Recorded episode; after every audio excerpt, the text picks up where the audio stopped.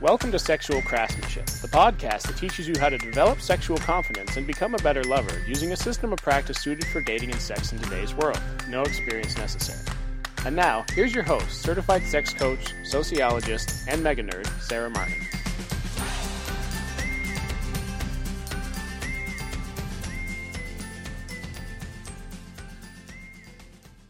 Hello, craftsmen. How are you doing today? What a week already, am I right? I mean, I don't actually know yet. I'm recording this before we know the results of the elections in the United States, though I reckon it's a pretty fair guess that things are a little bit topsy turvy right now. So I remind you and invite you all to breathe and take it one day at a time, right? Otherwise, it's November, and November is a really important month to me in part because I always think of it as the month where we celebrate men.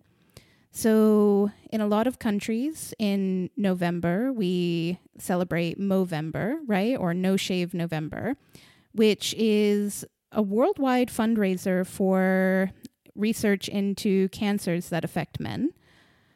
In the UK, November is also when Father's Day happens.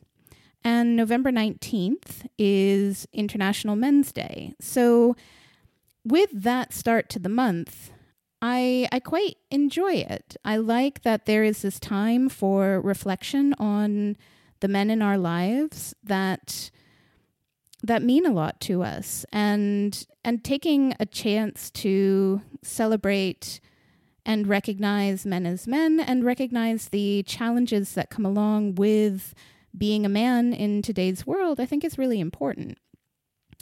So i've got a couple of things coming up i want to let you know about right here at the top and then we're going to get to the juicy meat of today's episode.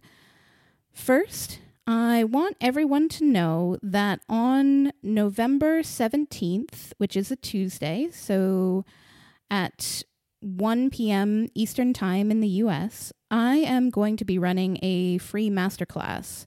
And it's called, and I think this is amazing The Secrets of Quiet Seduction A Proven Sex and Relationship Strategy for Introverts. And I will include a link to this where you can sign up in the show notes. And it would be wonderful to welcome many of you there.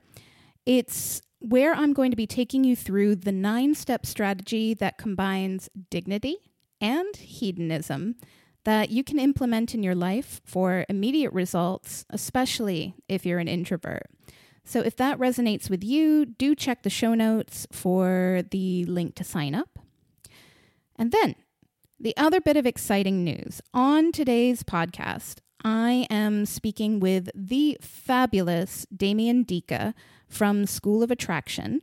And we're going to be talking about everything to do with open relationships. And the exciting news is that today there's another episode going live over on the School of Attraction podcast featuring yours truly, me. So I also went on Damien's podcast to talk about dark sexuality, which is a fascinating topic.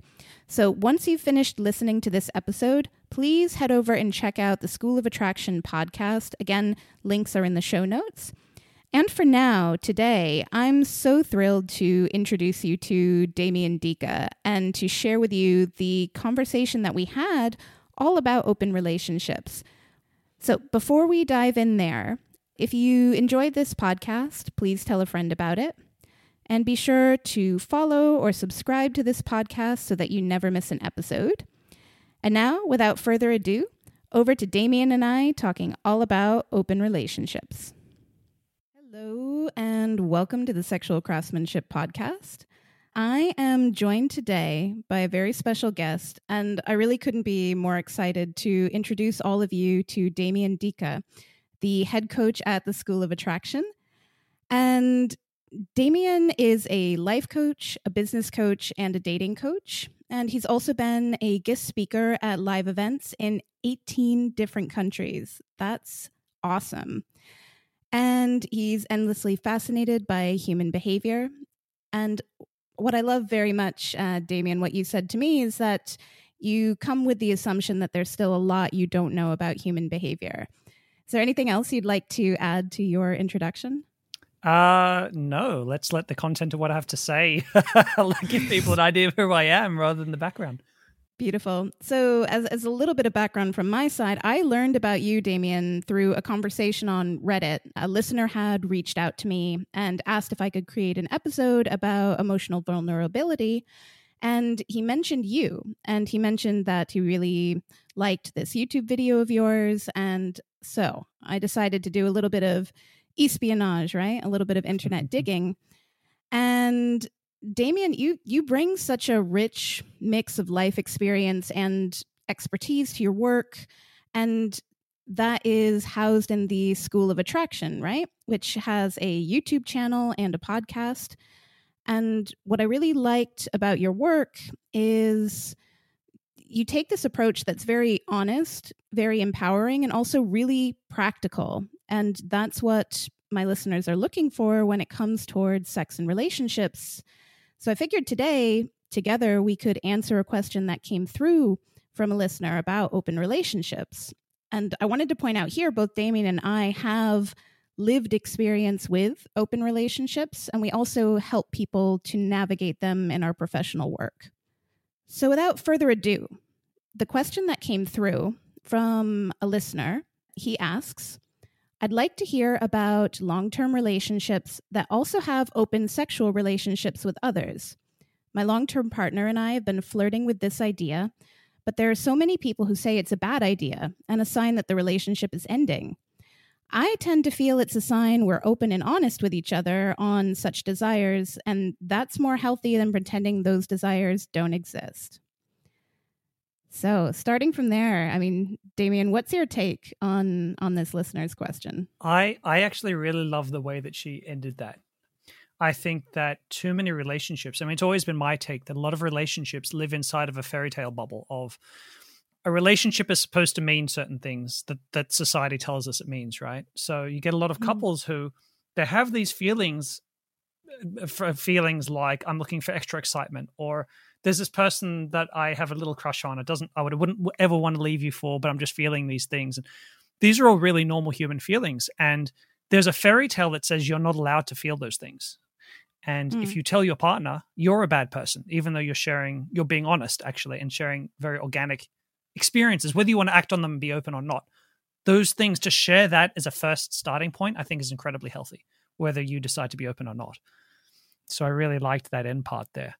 I really feel you on that communicating about this very normal part of being human. There's nothing in biology to suggest that when you commit yourself to a relationship that suddenly it turns off all of the things that attract you to other people. It's just not how it works. And it would be a bit boring if it worked that way, actually, I think. What stood out to me in this listener's question, though, is I'm wondering what they mean when they say open relationships. Mm-hmm. Because the first thing I thought is like, well, there are so many different ways you can go about this if we're talking about the realm of non monogamy, right? Yeah. I mean, open relationships are. There is no, yeah, they're so different. One is so different from the other. Uh, we have a number of friends who are all in open relationships, and every one has a very different dynamic. They're all sort of mm. various forms of relationship anarchy. I don't know if that's anything you've spoken about before, but they're all just various forms of we want to do something that's really unusual, but because it's so unusual, there's no template. So we have to design our own template. And everyone has to design their own template, right? Even if you're following some general idea of a relationship structure, because you mentioned relationship anarchy, which is I mean, it's a way to think about open relating that's less structured than some other ways to think about open relating. Could you actually tell us a little bit more about, in general, what is relationship anarchy? Yeah, well, I mean, the idea behind relationship anarchy is that what most people have when they go into a relationship is there's like this societal template.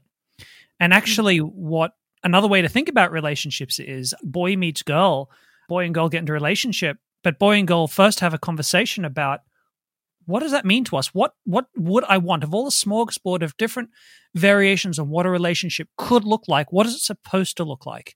You know, is this a relationship where we're symbiotic, where we live in each other's back pockets? Is this a relationship where we actually both really want to have our own space or have our own friends?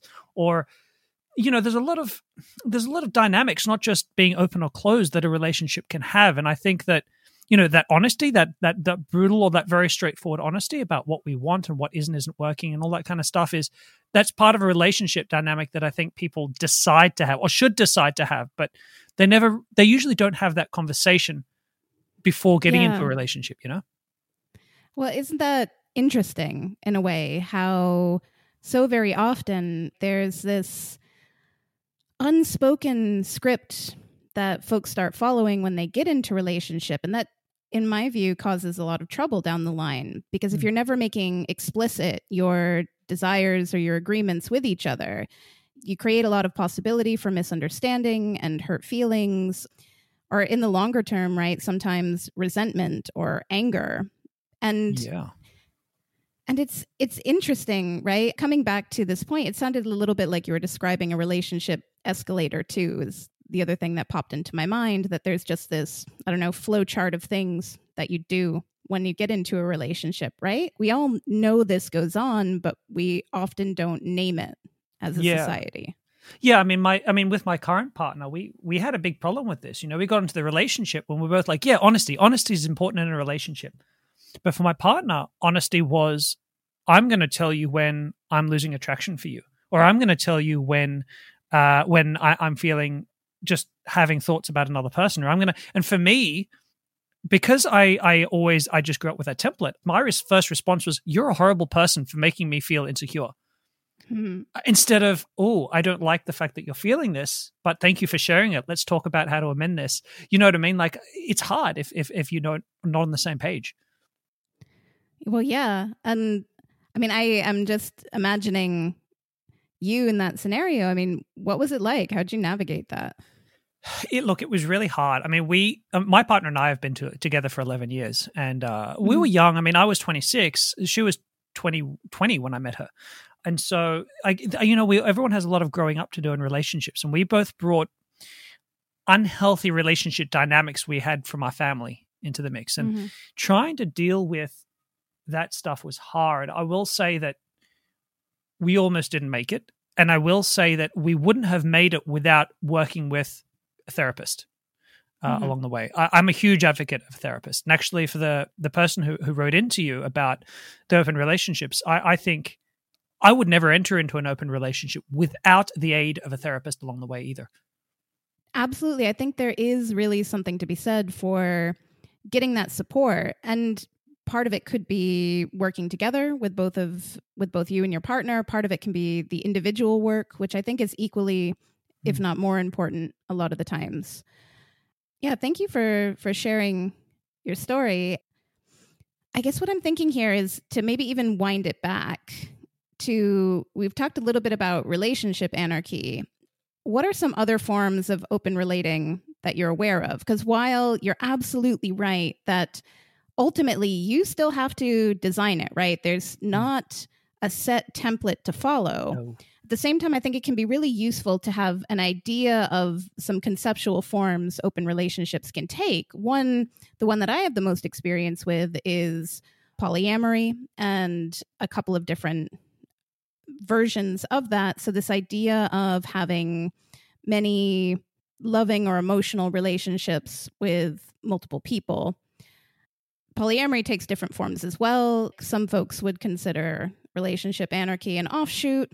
Some folks would talk about what hierarchical polyamory, which gets a bit of a mixed rep in the community. Mm. What other forms of open relating are you familiar with? Well, yeah, I mean, you have it, I mean, I've I come across a lot of different kinds with a lot of, I guess, the people that we've met here. You know, you've got the swingers thing where we play with other people, mm-hmm. but only together. Right. You know, and then you have the the more polyamory side of things, which you mentioned, which is more polyamory starts to get into more more and more emotions involved. Right, you're having multiple relationships and sharing complex relational dynamics with multiple people. Mm-hmm. You've got, you know, my partner and I, for example, we're not quite down that poly path, but neither of us just wants random sex. Both of us want to feel connected with other people. So it's almost like having short relationships with other people rather than long mm-hmm. drawn out relationships with other people. You have the dynamic that my partner and I have discussed in the past but haven't acted on yet, which is maybe what we'll do is every now and again we'll just go on a holiday to separate places. And while we're away, we have fun. And then when we're back together, we're, we're perfectly monogamous again. And I mean, gosh, there are so many variations my partner and I have played with and also met other couples who are actively engaged with as well. Then you've got rules. You know, sometimes some re- couples want a lot of rules. You are allowed to do this. You're not allowed to do this. And some couples have a long laundry list of rules. I mean, for us, that didn't work for us. We tried that in the early mm-hmm. days, and we realized that we, what we really have to do is have a basic set of things. You know, for us, it's it's safe sex. There's a lot that's on the table, and it's basically if we haven't covered it and it does happen and it doesn't feel good, we'll deal with it at the time. But a couple of basic rules, and outside of that, we discuss it when it arises the one that he just described, I've heard that called a postcode hall pass before. yeah. the idea where yeah. you go to different places and while you're there, you can do what you want. And then when you come home, you're back to a more or less monogamous relationship. There's also this don't ask, don't tell manifestation yes. of open relating, which I'm not a massive fan of. I know for some people it works for them, but that's where you both you and your partner know that you're having sex with other people and you just make an agreement to never talk about it. My partner and I did that. The first the first time we had an open the first time we tried it, I'm not an advocate of it now. Yeah. Um, because I, I guess and, and this is non-judgmental. I just I'm just speaking for us. For us when we did that, it was because we didn't want to really deal with what was happening. So we're kind of playing a game of hide and seek with our own emotions. Mm-hmm. Not a great idea. So I'm wondering because the the listener who wrote in was playing around with doing this within an existing relationship and you've also got the experience of making that decision from within an existing relationship. What do folks need to know before they go down the path of opening an existing relationship? Yeah, never do it to save a relationship. I it comes up a lot. You know, I see in different Facebook groups someone asks a similar question Should I be in an open relationship? And all these people jump in and say, No, it destroyed my marriage. And then you ask them mm. about it, and the marriage was on the rocks, and they thought they'd try an open relationship to save it. That's yeah. poor. Anything that's wrong with the relationship is going to be highlighted um, yeah. tenfold to be open. You, you you already need to be fantastic communicators, and you already have to have to be able to discuss difficult things without it exploding. Something that I've said to clients before even is try my my partner and I actually did this before we jumped into the open relationship we're now was we trialed for a couple of months just sharing when we found someone else attractive. Just sharing mm-hmm. when we had thoughts about other people and learning to discuss that first without actually anything phys- physically happening. And that was a mm, it was a good litmus, I think, because we couldn't have had those discussions earlier on in our relationship. We didn't have the stability and the safety and the the communication skills to do that. That is such a fantastic suggestion. What a great way to practice those communication skills before I don't know, before the rubber hits the road, so to mm. speak. What a strange metaphor.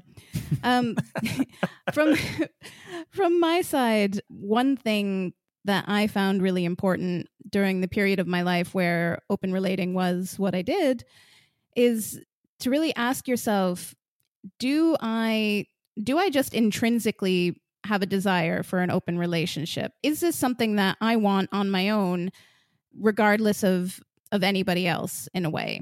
And I think why this is important, something that I've seen both in my client work and also in the poly community where I was living, is if you make the decision to open a relationship in part because there's a particular person right now that you really want to date, but you just happen to be in a monogamous relationship, that can be that can cause a lot more friction than if you have a discussion with your partner when you're not actually interested or looking at anybody else at the moment and just say, Hey, I've noticed this about me. This is something I'm interested in. This is something I desire is this you know how do you feel about it what would you like to do i think that that intrinsic motivation that desire for this form of relating is really mm. important does that make sense in a way what i'm saying here? Yeah 100% actually what you said that i actually really 100% agree with that. I think that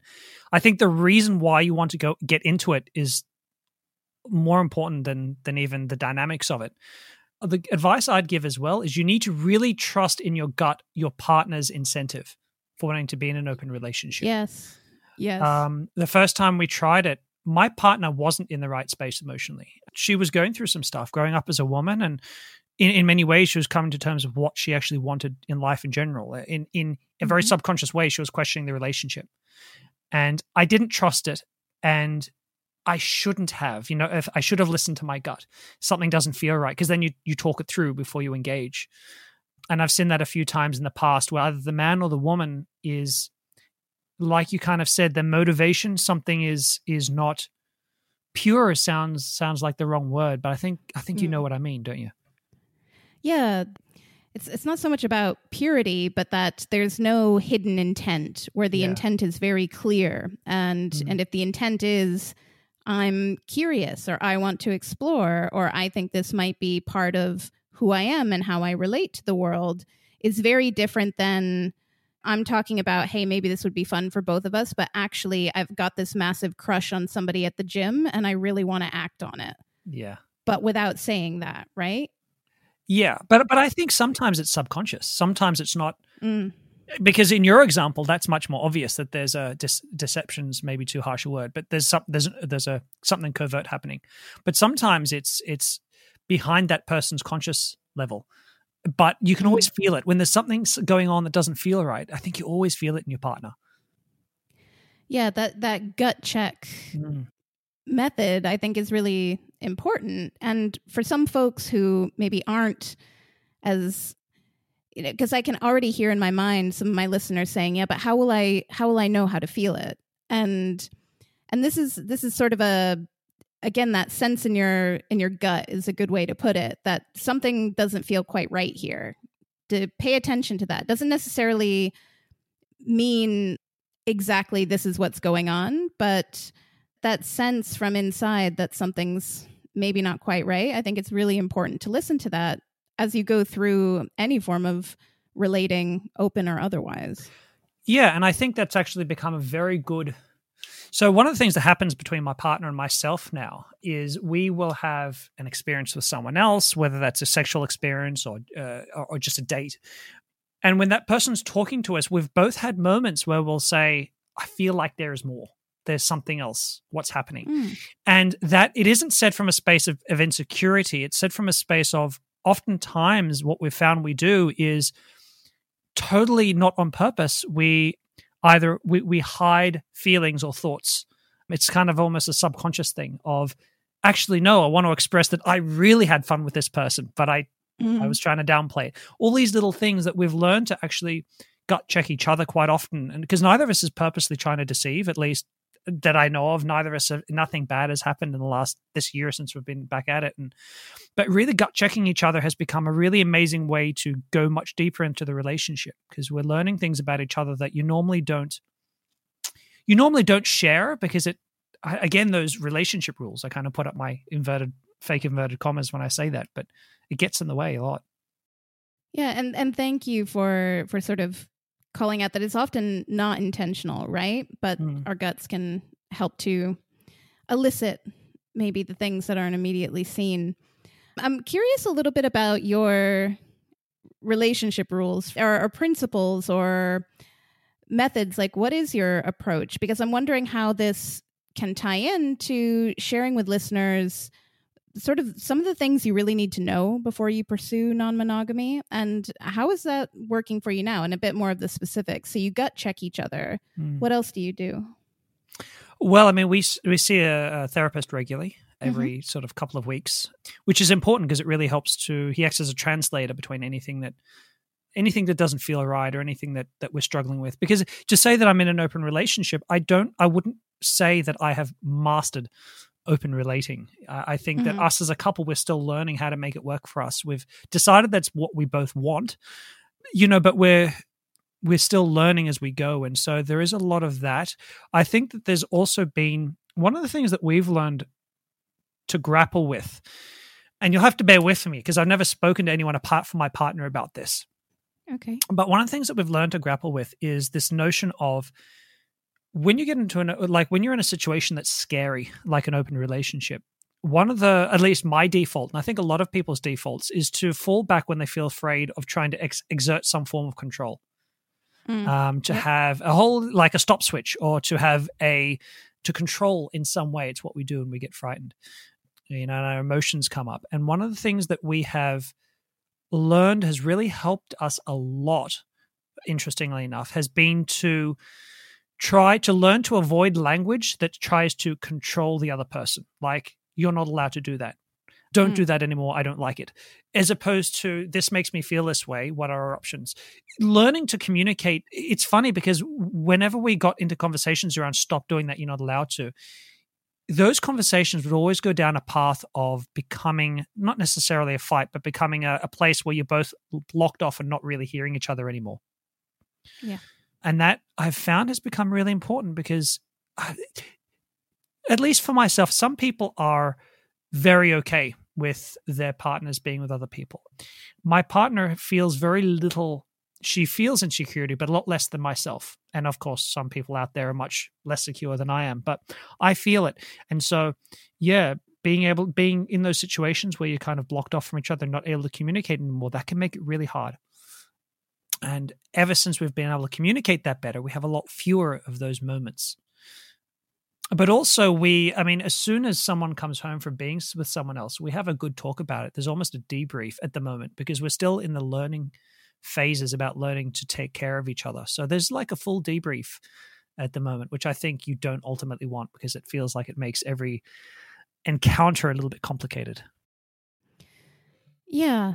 And and uh, what you said what stood out this learning to take care of each other and the importance of communication. I think this is really really key because it's you brought up some memories from my own experience. So in short for for everybody listening, I first I was married, then I was divorced, and then I would have identified as polyamorous for 3 years and then I stopped and went back to monogamous relating.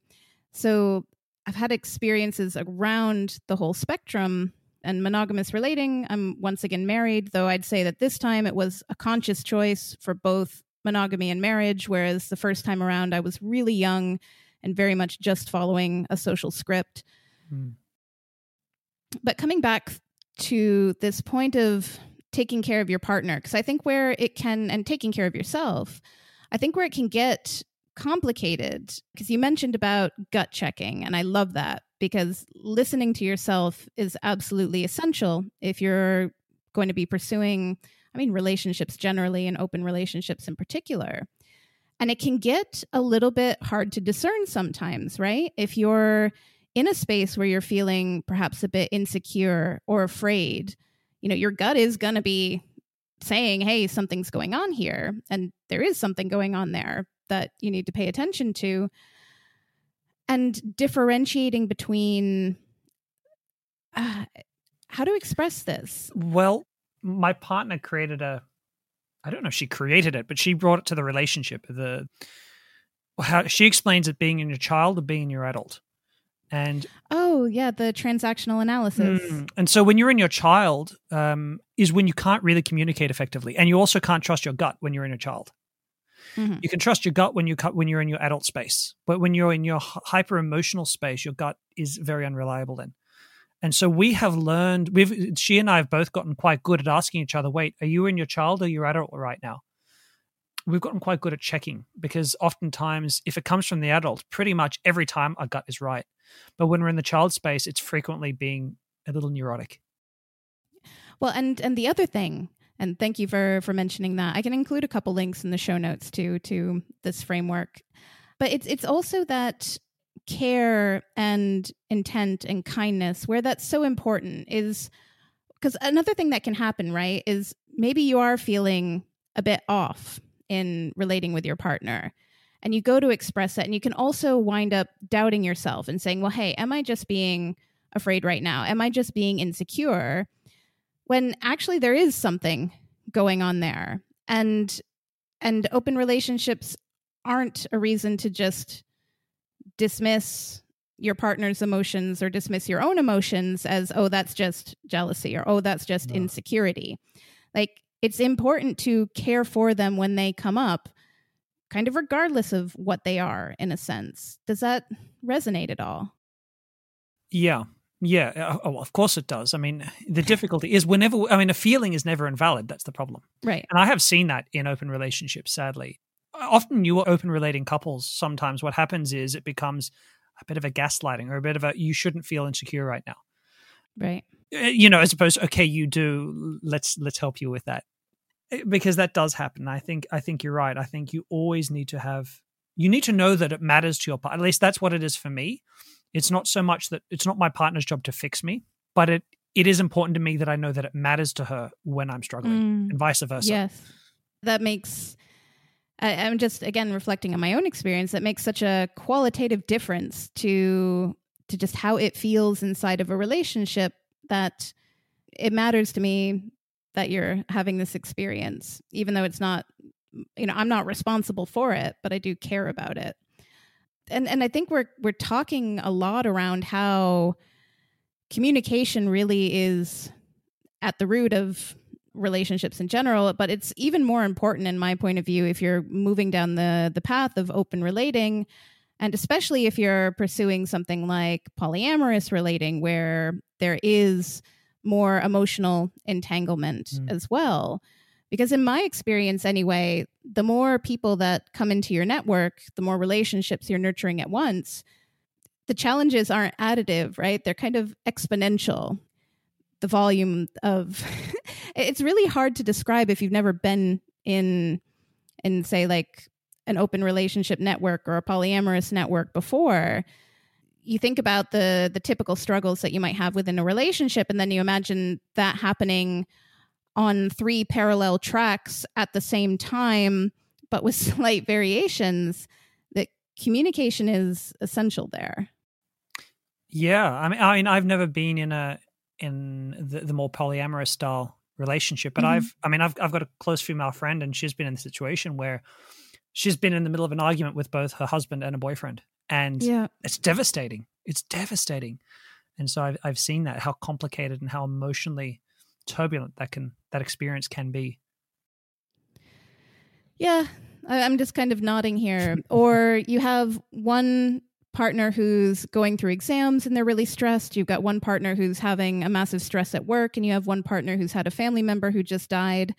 And and then it's sort of how can I be there for all of these people while also caring well for myself and maintaining mm. my own boundaries for myself?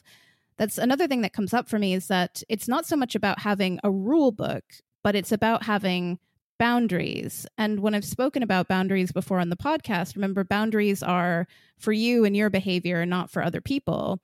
And I'm just wondering how do boundaries factor into your experience of open relating?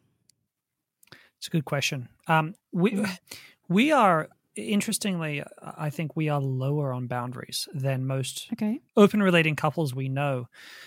We generally more try to operate on the on the premise of you know, if we've discussed it before and we have a game plan, then okay. But otherwise, it's all open. We've tried to leave things as open as possible and not create boundaries. It always, we try very hard to have the conversation of this is a thing you want to do. How can we make this work? How can we make this okay? How can we navigate this? And I think that's driven in part by the fact that my partner is particularly, particularly struggles with boundaries.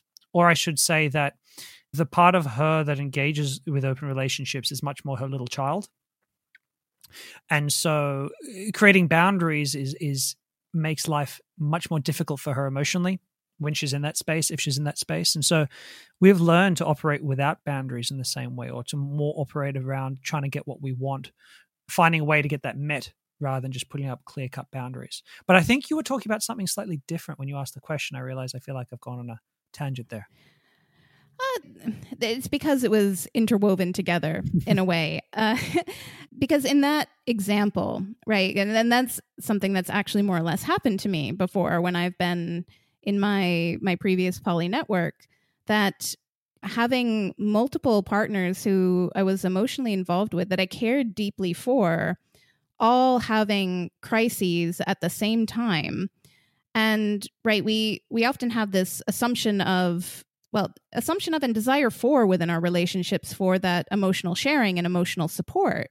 And where I was coming from with boundaries in this case was, you know, a boundary I set for myself is that my spoons, so I don't know if you know about like this idea of talking about spoons, that I can't give more than what I have. And mm. it's important for me to also care for my my energy, my emotional energy, my just physical energy. So what happened in that case was having to be clear with folks like, okay, I'm available to help in this way, I'm available to support in this way, but I also need to, you know, I can come and be with you for an hour, for example. That's mm-hmm. maybe what I've got today. Or I can hop on the phone, but like I also need to protect my my energy, my emotions, my boundaries. And so not so much rules for behavior as as it is these are my limits of ability and my limits of toleration. And then there are hard boundaries which is more like, you know, I won't accept this and and this is kind of where I end things. Like that would be, you know, like I had pretty strong boundaries around sexual health, for example. Mm-hmm. No, I, I, I get it actually. I I think that's massive. And, and actually, what you're talking about, the, the boundaries that I guess that the context you were talking there is, I think that's my personal weaker area um, mm. in a mm. relationship because it's it's the I mean, my partner and I will call it being selfish. It's critical to know when you need to be selfish and how mm. selfish you need to be, or to take care of yourself. And in the relationship outside of being open, my I've learned to be very good at it with my partner. We're very good at saying, "I have nothing right now. I need alone time," or "I can't. I have got nothing to give you in this moment." but I will have time for you tomorrow. And for that to be okay. In the open relationship context, I'm not so good at A, looking after myself and my mm. needs oh, uh, uh, in in the, in the space of if she has needs inside of the open relationship and i'm not so good at being told i don't have space for you right now it's one of the things that i'm getting better at but i bet yes it's critical i i agree it has to be there i think it has to be there in an open relationship because i can either give more than I've got to give, and then I'm resentful of my partner, and it creates right. ongoing problems because I've given too much and I got I haven't looked after myself. And on the flip side, I've tried to pull my partner to give me more than she's got to give. Mm-hmm. And that also creates trouble. And I think it comes down to being able to self nurture. For myself as a child, I wasn't good at self nurturing. I've always had someone there to nurture me and look after my mm-hmm. troubles. And I think that self being able to self nurture is actually a really critical skill that I'm still getting better at, but I think it is a really critical skill for both parties to have, as well as knowing how to be selfish. And as well as having an expanded network of of people who aren't romantic partners that you can also go to to to share with, right? Because this is mm-hmm. something mm-hmm. I often see with people generally and often with men specifically is you know once within a a romantic or sexual relationship they they start having their partner as their principal outlet for emotional support or to lean on and to to ask from. And i think what i've seen happen with folks in inside of open relating or polyamory is you know that tendency can be really subconscious in a way sometimes like you might not even realize that ah the main person i'm going to about my emotions is my partner. And if you then have again this network effect where there's lots of different people involved and where some days your one of your partners might not have anything to give and that's because they've got to replenish themselves before they're able to be present for you it can be I think even more intensified in that situation than it is in, say, a typical monogamous setup. Hmm. I'm just wondering, what do you think about that? Yeah, I agree. I think it's it's really important, and I'd like to add to that as well by saying one mm-hmm. of the mm-hmm. hard things to do sometimes is to find to find friends, to find a network who is non-judgmental about your open relationship situation. Yep because there are a lot of people who have baggage around this stuff. And mm-hmm. if you're trying to turn to them for support, but what they really have is a chip on the shoulder and wanting to judge your partner for something they've done when they haven't really done something wrong. But because it's, you know, it hits a nerve. Oh, that woman mm-hmm. did that to you. I had a woman do that to me once. What a B-I-T-C-H, right? It's easy. And that that's not helpful because that's right. not the support you need. You need someone who's okay with open relationships, who's, because there's a lot of judgment actually um, yep. around this stuff for men and women in different ways. But I've I've I've seen a lot, especially on my YouTube channel, like a lot of really big judgment guys saying to me, you know, how could you know what a weak guy? How can he let his partner sleep with other women? You know, or blah blah blah. You, you, there's a lot of it, and I think that a lot of people hold that stuff, even if they don't say it to you. It's below the surface, and you need a quality network of friends who really get you. Yeah, and there's there's lots of great places you can look. The wider poly community or mm. polyamorous community where I was living was I mean, in a way, it's it's wonderful, and then also spending a lot of time because it was really massive. I lived in Warsaw, Poland, which is kind of the last place you'd think would have a thriving polyamorous community, and they do. So that's the other thing is like have a good little look on the the internet to see what's going on around you. You might be surprised about what is actually in your area in terms of communities that have some connection to open relating and spending so much time with these people who who by and large became my friends like for a little while i even forgot that like oh, actually actually in like quote unquote normal or typical society this is still unusual. So those times where i would face judgment at at some point it was kind of like wow really? Like people are still judgy about this? But you're absolutely right. And and I think it stems from just like you said, like it triggers something in other people or reminds them of an experience they had or brings up sexual shame or sometimes for mm. folks like brings up jealousy and envy, but they don't want to to say that. Sometimes you can get the strongest reactions out of people where actually this is something they really desire to do, but they have no idea how to accept that desire. Yeah. Actually, I think one of the experiences I've had when looking for people, because you, uh, it sounds from what you've said as well, your history is more around the poly community. And I think a lot of uh, one of the experiences I've had, at least in my area, but I've heard that it's the similar in many other countries. My advice is when you're looking for support people, people understand where you're at. Join, even if you're just in more the sort of the open relating style stuff, not the, the full on poly um, world join the poly communities before you think about say the swingers and the the open relating groups because i've found that the poly communities on average tend to be in a much more emotionally developed space and there's a lot less judgment and a lot more open-mindedness for all different kinds of open relating. Um, it's just been something that i've re- i've noticed um, that i've had much more support even though i'm not in a full poly relationship i've had much better quality support from the poly community than i have from the open relating community which has been interesting yeah, I mean, you can also oftentimes find really great support within BDSM and kink communities yes. too, because there's often an element of openness to to many, but certainly not all BDSM and kink relationships. And and what unites those two communities, what they definitely have in common, uh, BDSM folks and polyamorous folks, is communication is super important in both mm-hmm. of those setups, and mm-hmm. kind of knowing that you're human and you will struggle with communication is it you go in and nobody thinks they're a communication expert right? They all know that this is something that's important. It's a process rather than like anything where there's an end state. You never really become a master. You're always a student. Mm. that's a very healthy way to look at developing these skills which in those particular contexts become way more important than than they just would be in average day-to-day life. Though importantly, if you're thinking of going and meeting your local polyamorous or BDSM or kink communities, approach them with with decent etiquette, right? Please don't go just because you're looking to hook up with people. Go because you've got some genuine interest in meeting people and contributing to the community. That's something I'd, I'd mm. want to say just sort of upfront. Yeah. Although I think if you I think if you approach those communities, because those communities are good with boundaries too. You're yeah. good with communication, yeah. also very good with boundaries. And I think you'll you'll meet some boundaries quite quickly if that's the mindset you bring to the table as well. Yeah, yeah, yeah. I mean, that's that's part of why I'm giving the the disclaimer and the warning in advance, and also because I don't want all my kinky friends saying, "Hey, stop sending us people who are just looking to to to hook up, right? That don't Yeah. actually have any interest in in in what we're doing.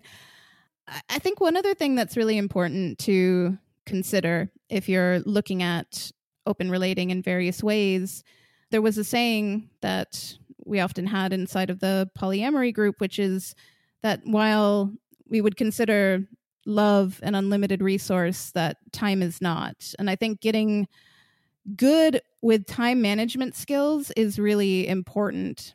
And I'd like to know your take on that. Yeah. Um, it's, honestly, it's one I haven't thought about too much outside of. I will relate something that I'm not sure is what you were getting at, but it hits right on the time problem, at least for us, which Mhm. is that for myself as as a guy, meeting people generally takes longer than my partner as a woman. And we're both very busy.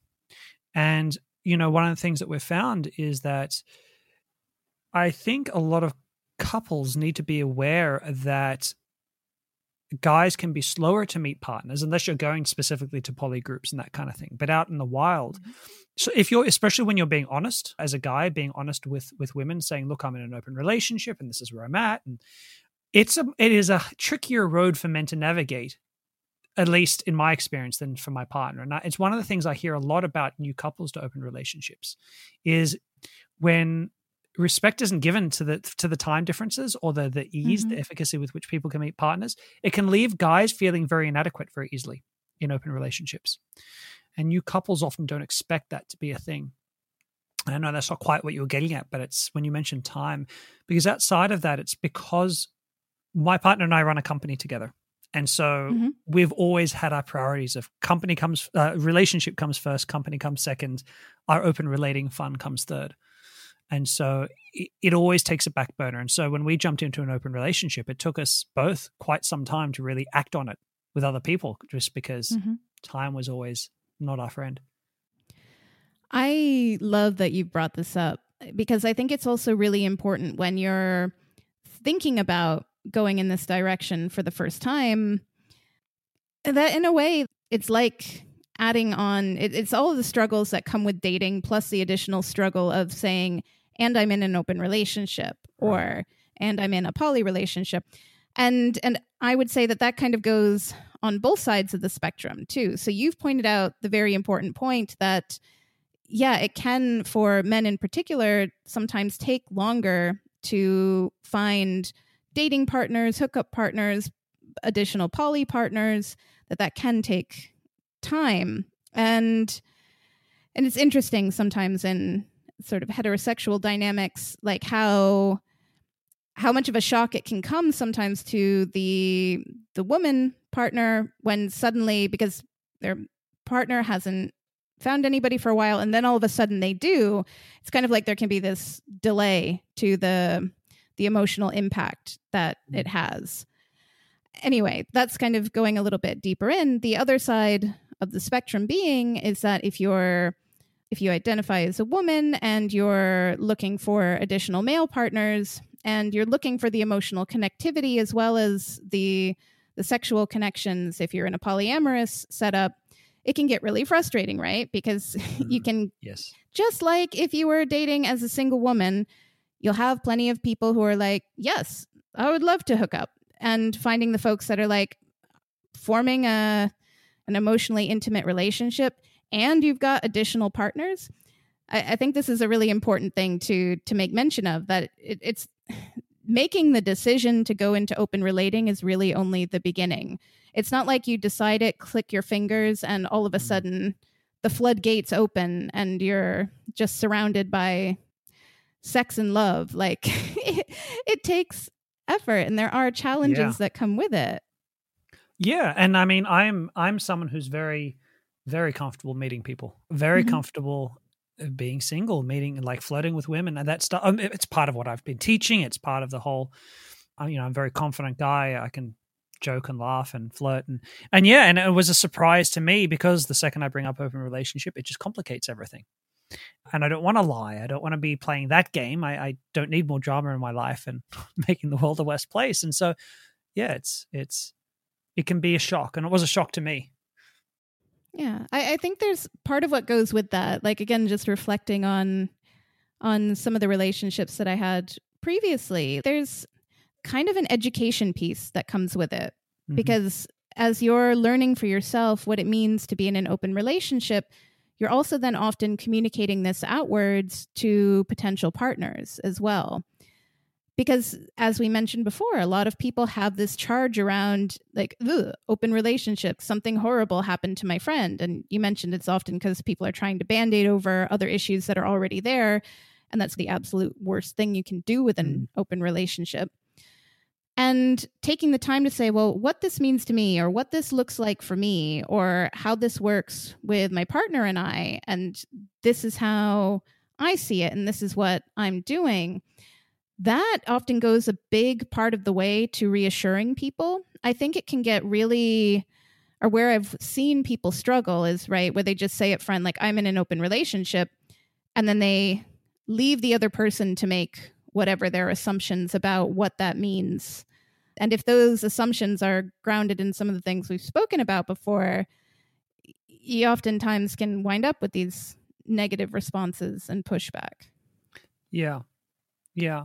But it's been interesting what I've I mean the it was a lady, right, who wrote you? No, this is a man. Oh, it was a guy who wrote you, was it? Yeah. yeah. Okay. Because what's been interesting to me is that he may have friends who have told him that they're not they think it's a bad idea or they've done it before and ended in tragedy. But 80% of people that I speak to about it interpersonally, just just in my day to day life, are fascinated by it. A lot mm-hmm. of people they love the idea, don't know if they could do it themselves, but they're fascinated by it. They they like the concept, um, male and female alike. And I think that the fact that he's thinking about it, I think that it can feel like you're really fringe, but actually I think most people are very, very curious about it, whether they act on it or not. Most people are very curious. Oh, um, oh, yes. You know, way more than people realize because it's, you know, it's kind of this closed off thing, right? Yeah. And, and I think part of what's helping too is that open relationships are becoming more visible in media. Thank you, Netflix, for all of the original series that feature gender, sexual, and relationship diversity because I think that's showing people that actually, yeah, this is in our societies and our cultures, and let's make it a bit more visible. I'm wondering, so kind of as we're coming closer to the close here, is some of the the highs and lows right so we've taken a bit of a journey through experiences and what you need to know when you're considering an open relationship and i'm just wondering like what's been unexpectedly awesome about all of this for you? You know, one of the really, I mean, two things. One is the trite thing, which is actually my partner and I are much closer than we were mm. because we talk about much more personal, deeper stuff than I think you end up talking about in, in a regular relationship. But what's been really fascinating is that when you're single and you go and you meet someone and you have this experience, you talk to your friends about it, sure but it's very different or i've experienced to be incredibly different to come home and talk to my partner about it. Because what happens is that we end up talking uh, you know i may have this experience with this woman that's relatively innocuous but in talking about it in depth with my partner i really start to learn about me in a much deeper level i know it sounds strange but because my partner wants to know she wants to learn about me and how i really experienced that event and I've learned a lot more about myself and my partner than I ever could have done without being in an open relationship. You know, even if I was having these sexual experiences alone, it's just that that afterwards talking about it and relating as a couple. I don't know, it's been really amazing. The, the things, the dialogue, the discussions it's created between us have been pretty epic at times and that that was an unexpected one. I didn't see that coming if I got to be honest. Yeah, that's I think there's something to the to that you really do go on kind of an epic voyage of self-discovery if you mm-hmm. decide mm-hmm. to go and approach life through open relationships and for all sorts of reasons. I think in part because it makes so many of the implicit assumptions about what relationships are, it makes them visible in a way that they're just not ahead of time. And you have to go on this process of inquiry because you wind up communicating outward, right? You you're sharing in in a way that you wouldn't do in serial monogamy or just casual dating. And there is something powerful to building that knowledge about yourself and and also helping others building their knowledge about themselves. I think that's kind of a qualitatively different element. And I mean from my side what what I just loved about my my polyamorous life was I think just such having such a rich and connected network. I mean, I've never felt more connected to not just the the partners I had, but the wider community, the wider structure. Some of the best friendships of my life grew out of this experience. And I mean, oftentimes when when polyamory is going great, it's amazing.